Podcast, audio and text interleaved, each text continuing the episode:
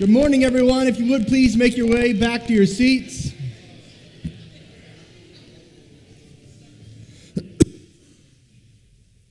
And as you do so, I'm asking if you would join me in prayer. Let's pray.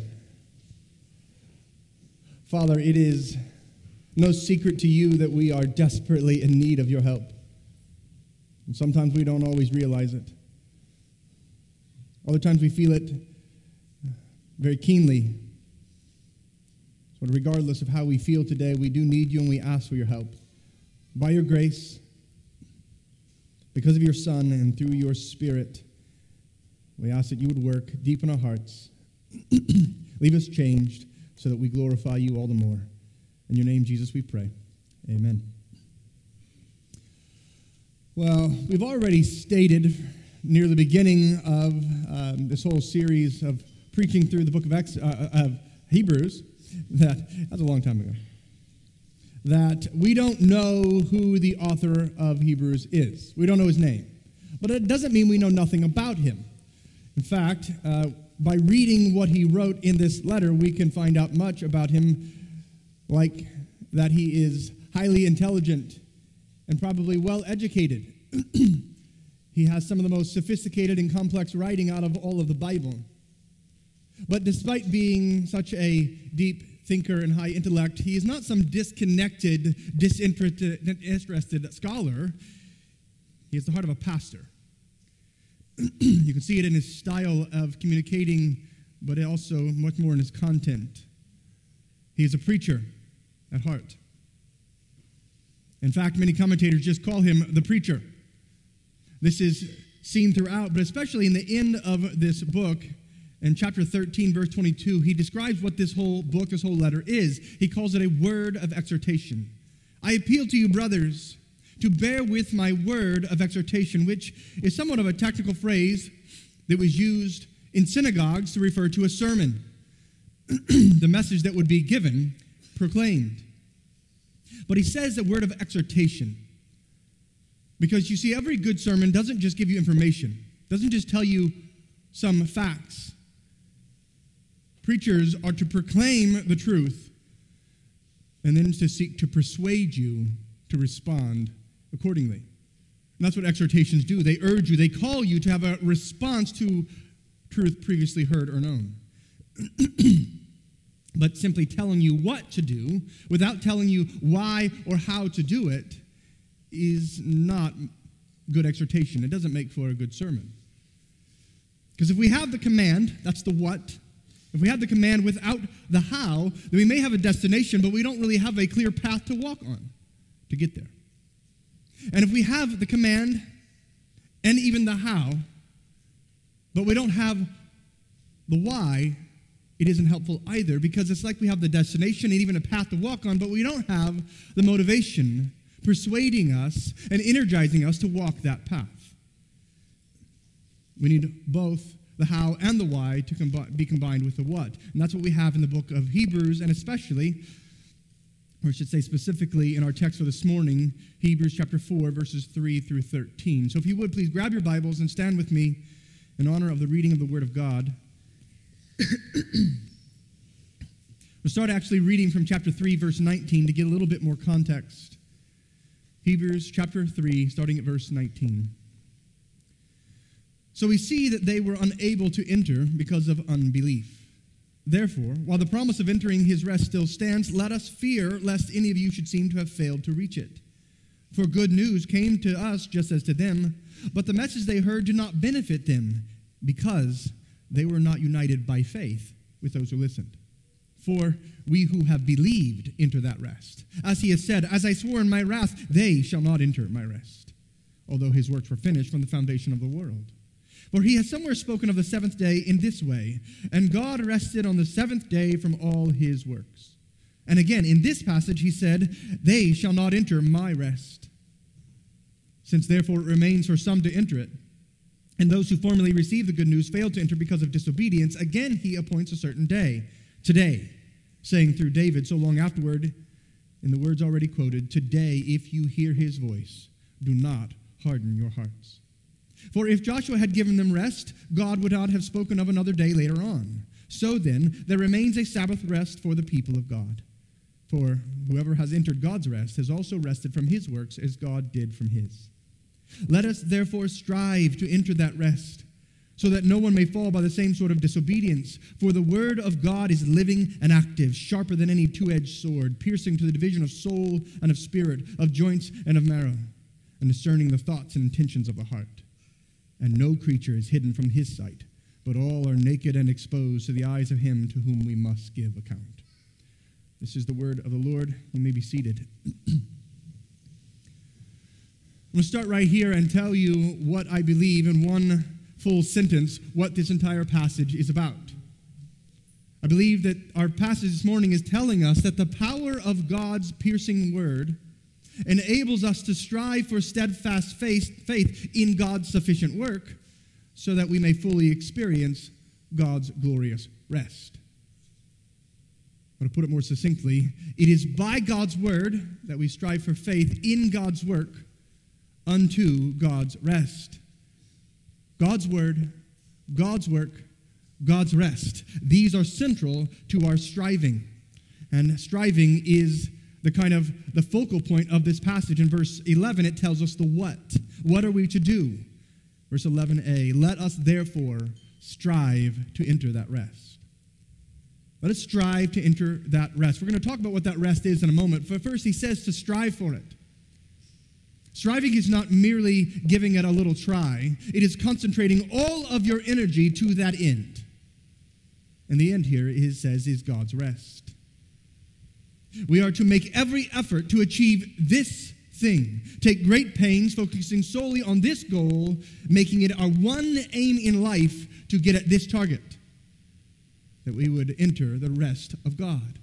He's saying that if we fail at everything else in life, we never get our dream job, we never get our dream house, we never get to go on our dream vacation, we're never really known or that much longer after we're dead and gone. We never have anything, do anything, go anywhere, be anything that we've always dreamed of being, but we get into God's rest, then there's no loss at all.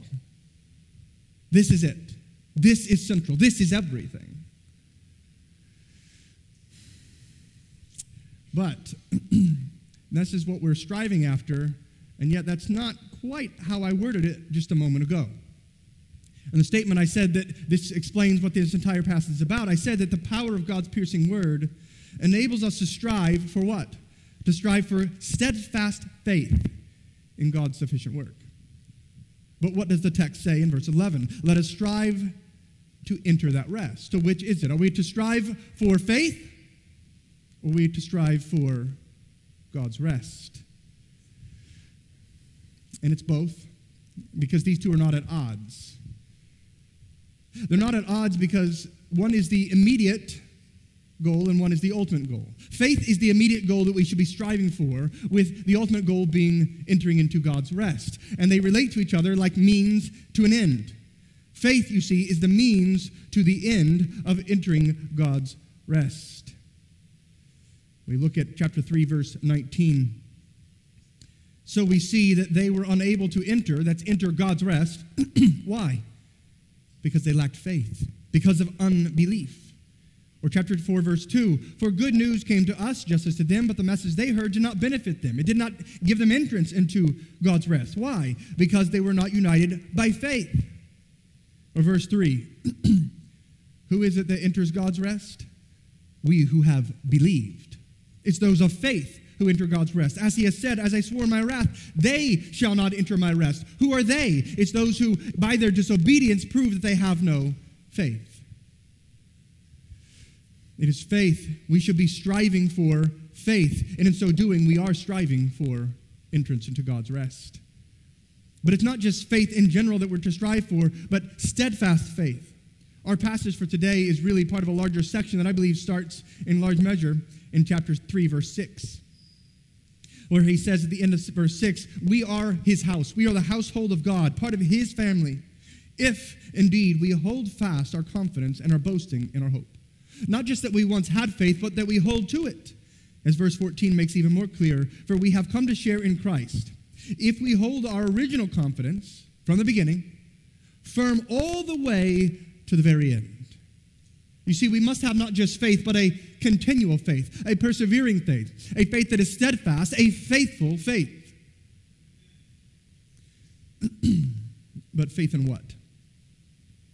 We're to strive, marshaling all of our energy, all of our time to have a steadfast faith in what? Verse 3 says, For those who have believed enter that rest. But what do they believe? Verse 2 tells us. Hebrews 4 2 for good news. That's the word for gospel. The good news came to us. And what is the good news about? What are we declaring? It's God's work. The good news is that God has done a great work, and it is all sufficient. And it is in his Son, Jesus Christ, in his life, his death, his burial, his resurrection, his ascension, and his reigning, and his promised return. All that Jesus is, and all that God has done in him and through him, and promises to still do, this is God's all sufficient work. This is what the gospel tells us about. This is the good news in which we are to believe in. And it will do us no good if we can hear it a thousand times unless we are united to it by faith. We must believe, strive to believe in God's sufficient work in Christ Jesus. This sufficient work is first in this new creation. The new creation is in us first, though as Paul says in 2 Corinthians chapter 5 verse 17 that if anyone is in Christ he is a new creation. So that God's work of, of making something new, we already see throughout the rest, other part of this section in Hebrews that God works in creation, and then he works in his creation after he has created it. He works in the wilderness. For 40 years he showed them his works, preparing them for God's rest, his promised land. But here, the ultimate and most important point that he's getting at is that there is a new creation, and that new creation starts with us. Well, who is us? Who are those who are the new creation? It's those who are in Christ Jesus. And how do we get to be in Christ Jesus, united to him, but by faith? The rest that comes from a steadfast faith in God's work, that rest is a true spiritual rest that we can have now. We enjoy it presently. It's open to all who will turn to trust in Jesus Christ. It's a present faith and a present rest, but it's not a perfect rest. It's like Christian in John Bunyan's Pilgrim Progress, where he has this burden on his back, and it's just getting heavier and heavier every day. He's being weighed down by his sin and the shame and the guilt and the condemnation that comes along with it. And there's no way that he can make it all the way home to the celestial city with that on his back. And he knows that. And so he is greatly relieved. He is given great rest on the day when it simply falls off his back at the foot of the cross.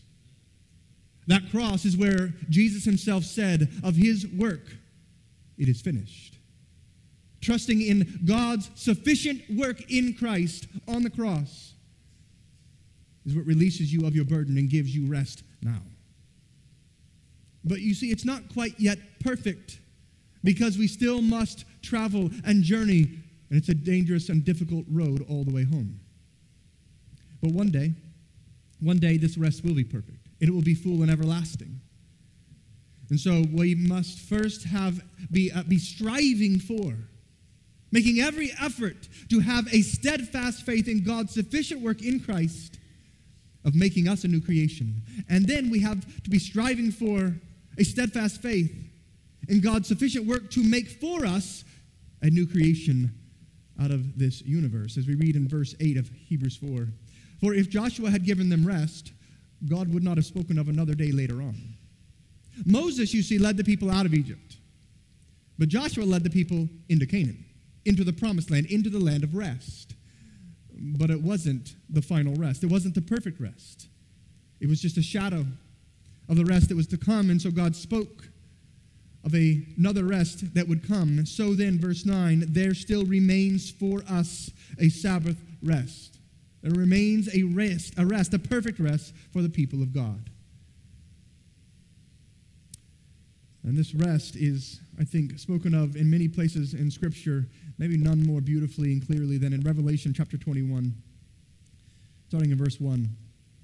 Then I saw a new heaven and a new earth. That's new creation. For the first heaven and the first earth had passed away, and the sea was no more. And verse 3 says, And I heard a loud voice from the throne saying, Behold, the dwelling place of God is with man. He will dwell with them, and they will be his people, and God himself will be with them as their God. And we see a great rest in verse 4 He will wipe away every tear from their eyes, and death shall be no more. We will have complete rest from it. Neither shall there be mourning, nor crying, nor pain anymore, for the former things have passed away, and we have rest from all of that. But you see, true rest is not just rest from something, but it's rest in something as well. It's rest with God. For he says, we will get to be his people. He will be with us, we will be with him, and he will be our God.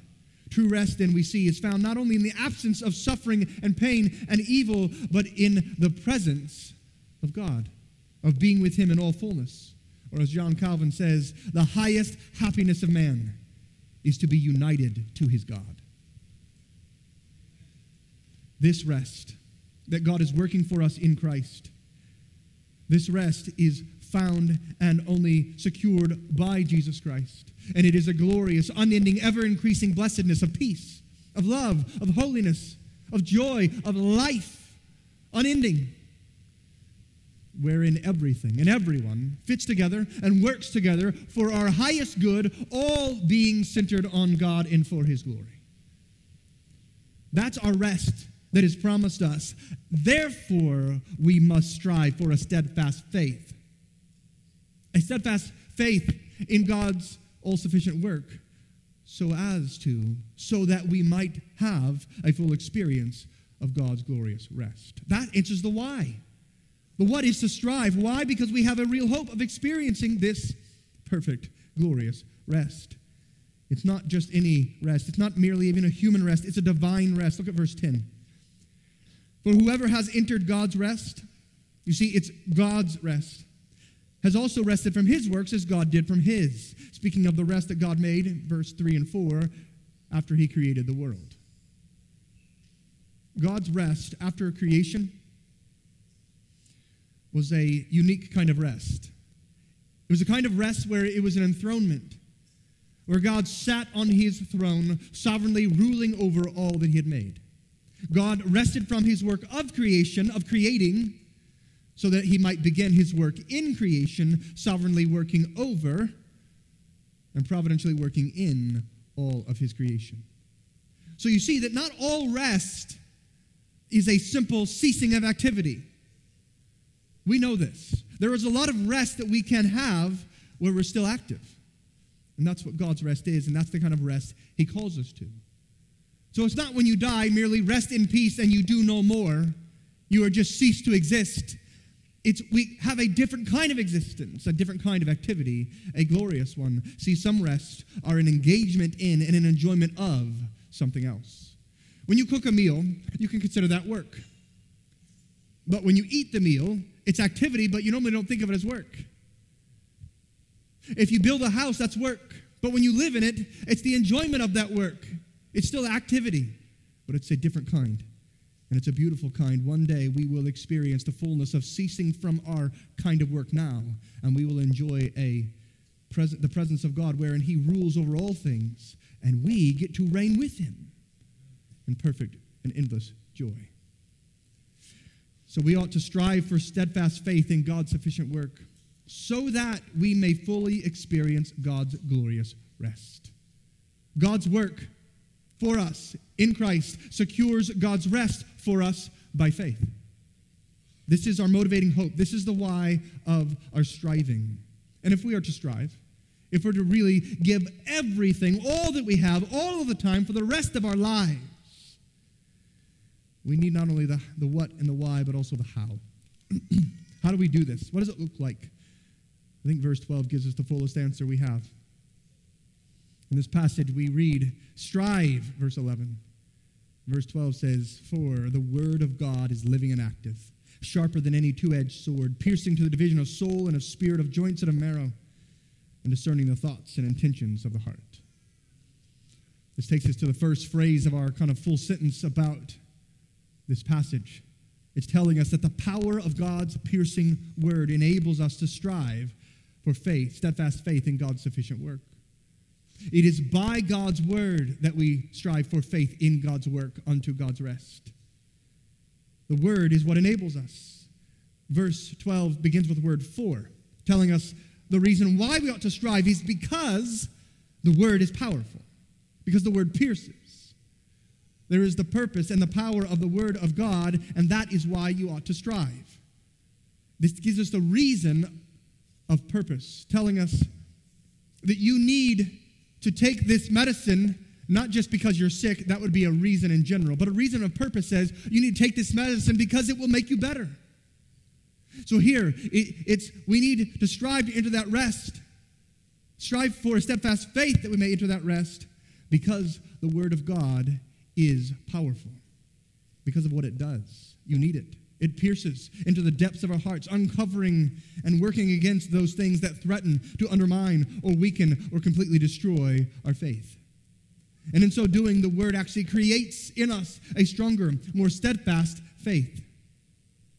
And so we see that verse 12 is not only a purposeful reason for why we ought to strive, but it gives us a practical application for how we are to strive for a steadfast faith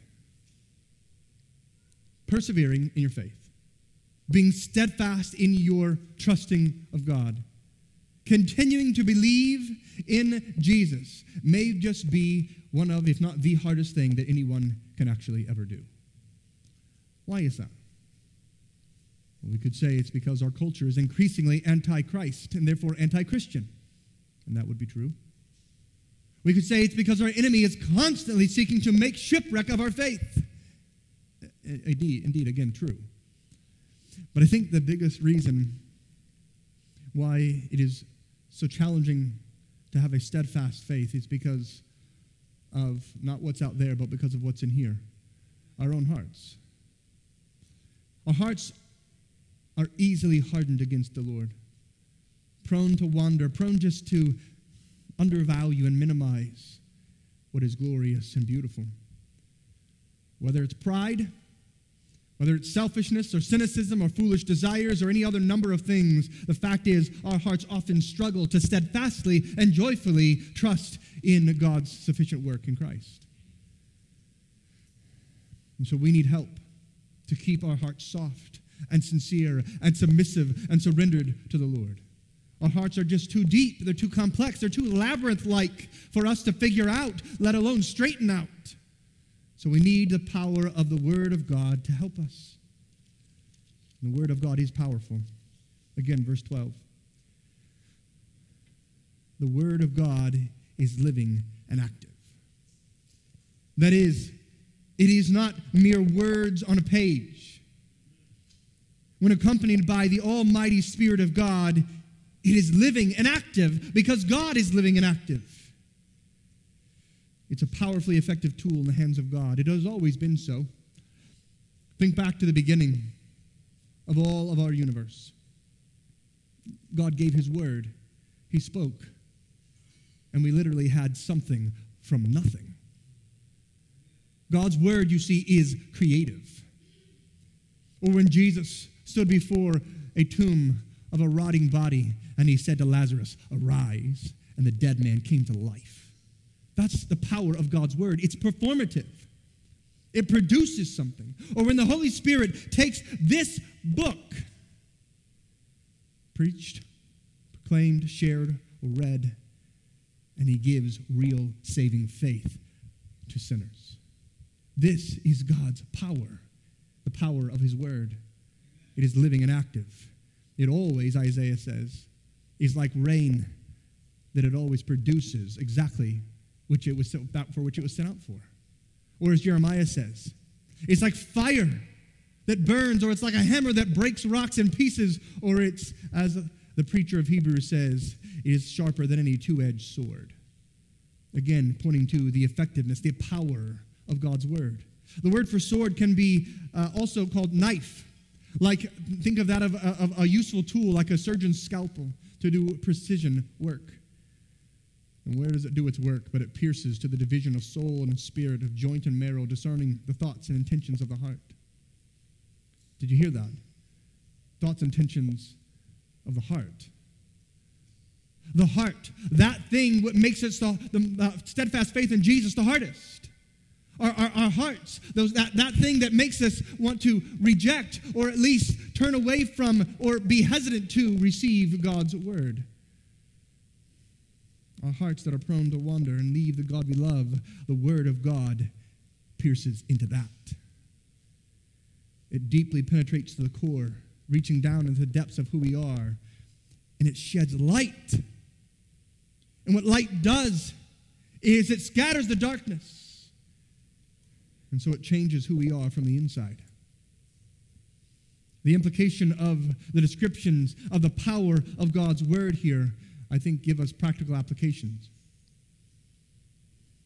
Overarching application is that you need to immerse yourself in the Word of God. But if we read it carefully, it doesn't say that the Word of God is true and good for you, so read it. The description is poetic, the imagery is, is stark. So he's telling us not only immerse yourself in the Word, but immerse yourself in the Word of God as the Word of God, not as just some dry, dusty old book. Receive it, embrace it as though it really is coming from the mouth of God Himself. Embrace the Word of God as it is a living and active Word, sharper than any two edged sword, piercing down deep into our hearts. Read it that way, listen to it that way. It's just far too easy to read the Bible superficially, isn't it? We can read it, we can listen to it, check it off, and walk away. He says, Don't do that. That's not what it's for. Don't read it superficially. Don't read it flippantly. Embrace it as the living and active Word of God. How do we do that? Let me give you three points. One, we need to have the right attitude when we come to the Word. Number two, we need to have the right action when we partake of the Word. And three, we need to have the right application in response to the Word. How do you have the right attitude? Several things, but I'm going to just give you three. One, remind yourself of what the Word is. Like when you go to pick up the Bible, don't just start with, uh, let me read it. Remind yourself what you're doing, what this is, what it's for, and then pray. Pray that God would indeed affect you, change you. But then you need to have the attitude of faith because it doesn't always feel that way. You can, you can have a sincere reminding of yourself and prayerfulness and open up the word and read it and go, I, I even think I understand it, but I don't feel immediately changed. That's okay. Because you need to read by faith that God, God's word is still living and active. No matter if you feel it immediately or not, it is still God's word. Receive it as such by faith. So it leads us to action. The right attitude should lead to right action, which we need to read and listen and think carefully about the word. It, it, does us no good if we read it and make it say whatever we want it to say. If we're not carefully considering god what is the context? What is the meaning? What, what are you trying to get at here? What's the real intended message of the author to his original audience? I don't want to mess it up. Think carefully but thinking carefully reading carefully takes time this may be the hardest part about reading god's word as god's word giving it the time that it is due you have to make time for this it doesn't just happen you don't just stumble into it and say, hey, I read the Bible for three hours a day. Who knew? I just, just happened. You, know, you have to plan for it, you have to fight for it. And some of you may be thinking, you don't understand. I have no extra time. I, which, to which I would say, I think all of us have more time than we think we do. But even if you don't, even if you don't, and you are stretched to the max, and there's nothing you can cut out, no other way you can prioritize or reschedule anything. Even if that were true, then make the best use of your time. Do you have five minutes? Do you have three minutes? Do you have 30 seconds five times in a day? Then put it on your phone. Type it out. Or pull up your Bible app on your phone so that's the first thing you see. So when you have 30 seconds, you pull it up and you meditate and you think carefully for those 30 seconds. And you might not get it again for another two hours, but then you pray through it when you get another minute later. And then later on in that day, you do the same thing again and you ask God to teach you. And then later the next day, you call somebody or you're meeting with somebody and you say, Hey, this is what I was thinking about. Will you help me to digest it more fully? Like, make the best use of your time.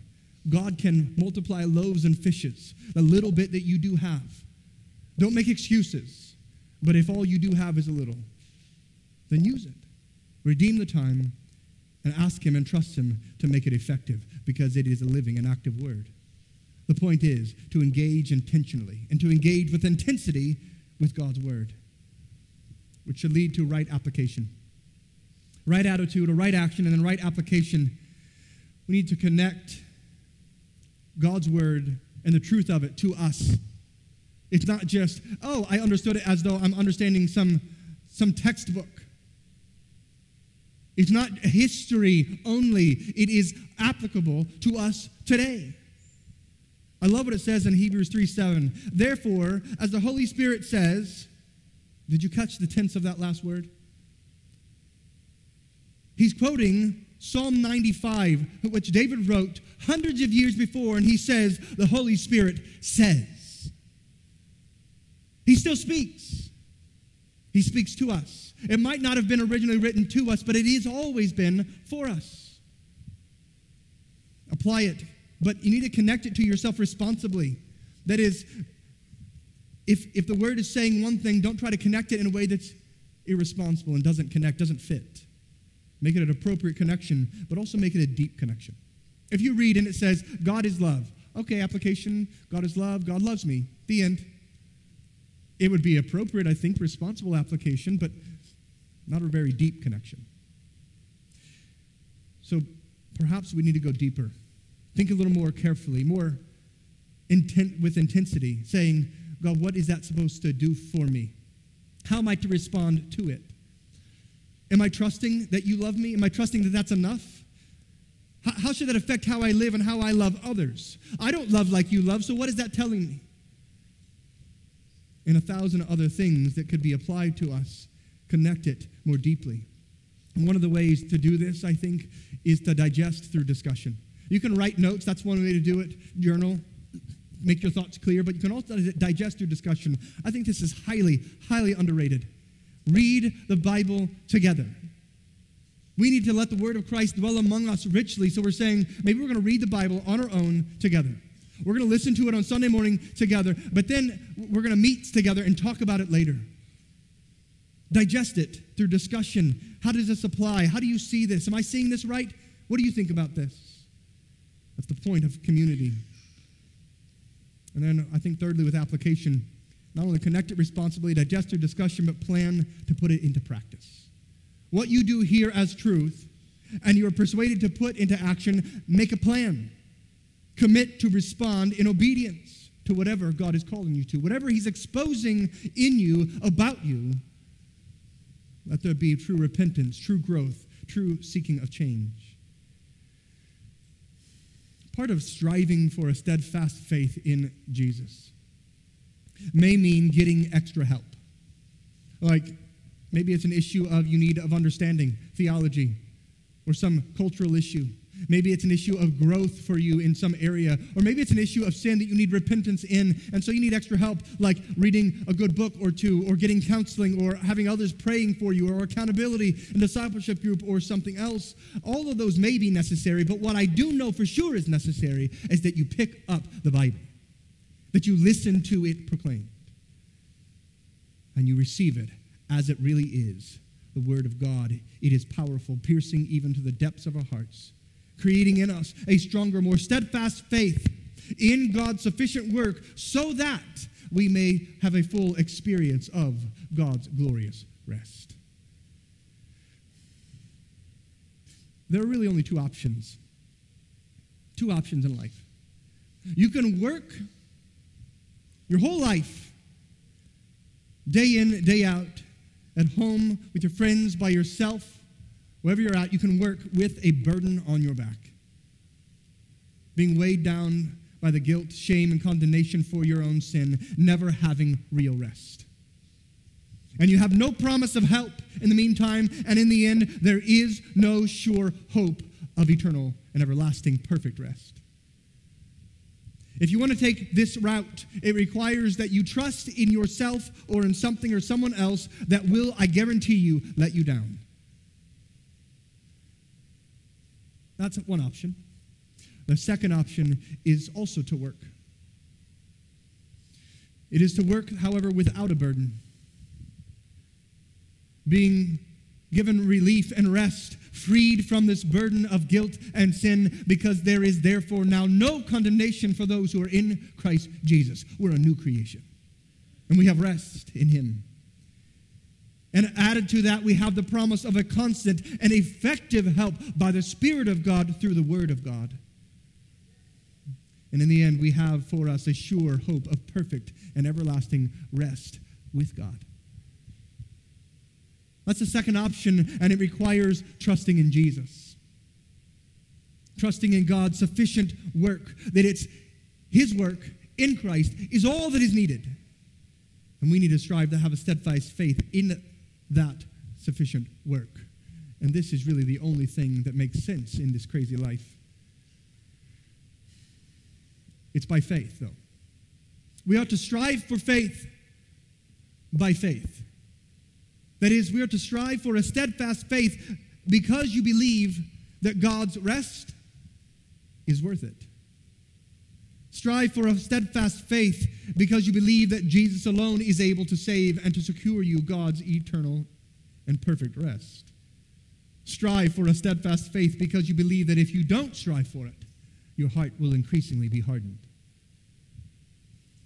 You need to get up early or go to bed late or spend time throughout your day, whatever it takes to get more of God's word, that it would pierce your heart, to uncover and change you from within, because you believe that the Bible really is the word of God. It is living, it is active, it is sharper than any two edged sword, and it pierces to the vision of soul and spirit, joint and marrow, discerning the thoughts and intentions of your heart.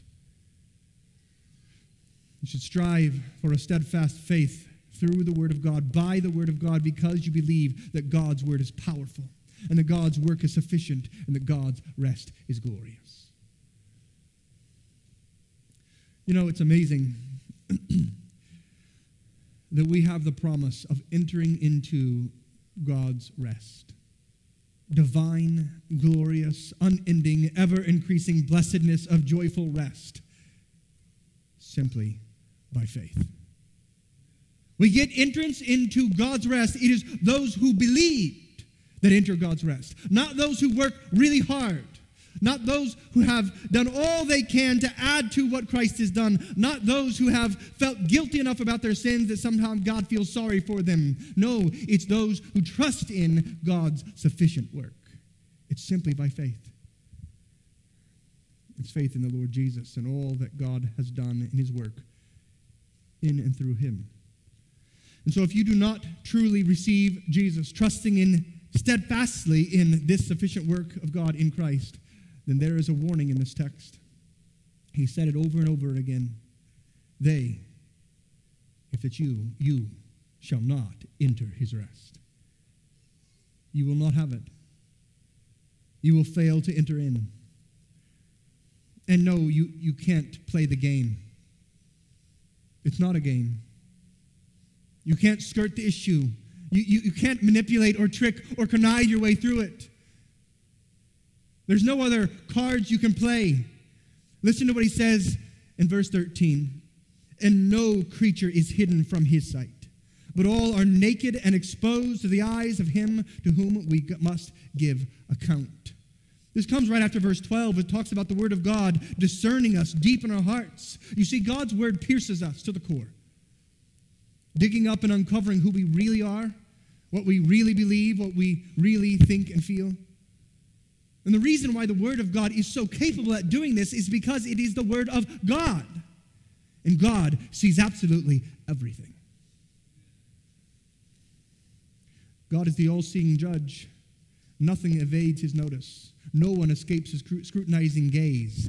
His knowledge of us and of everything is absolutely and wonderfully exhaustive. It is without exaggeration, comprehensive, totally and perfectly, completely thorough in every way. He sees every nook and cranny of the deepest and darkest recesses of your soul. He sees as clear as day, as though right before him, everything, even those things you thought no one knew about, even those things you don't even know about yourself. Such is the one to whom we must give account. You cannot hide from him, him whose eyes see all. If you harden your heart and refuse to trust in his Son, then God will one day deprive you of rest. He will deprive you of everything your heart needs and longs for, and he will do so in complete justice. God, your judge, the judge, needs no witnesses. He needs no evidence presented, and he will accept no contrary, excusing, or loopholing uh, argument in your favor. If you are not yet trusting in God's sufficient work in Christ to free you of your burden and to promise you change and everlasting rest, then when others come up to partake of communion, please stay where you are. Stay and pray. And afterwards, come and talk to me or one of the other pastors or another Christian. Put it on a connection card. Email us, whatever, but do it today because today is the day you should not harden your heart. Today is the day of salvation for all who will trust in Jesus. And if you are trusting in Him, if you do believe that God's work is sufficient, it's all you need and more, and it, it comes only in and through the person and work of Jesus Christ, then in just a moment you can exit to your left and come up to one of these tables and take these communion elements of bread and juice with the gluten free being to your far left and go back to the right to your seats to take it with faith in what it represents the body and the blood of Jesus given for sinners. Have you thought about that? The one who knows you best, the one who knows you completely through and through, the one who knows the good, the bad, and the ugly, the, good, the one who knows everything you've ever thought, ever did, ever said, ever wanted, and he knows it all perfectly this very moment. The God who has seen you at your utter worst has given you his very best. He's given you his son so as to cover you with his righteousness, that he might take your wickedness promising you change, transformation, and real rest, both now in part and one day forever in full perfection and endless joy. For those who are ready, for those who should come, please come and partake of this communion with faith.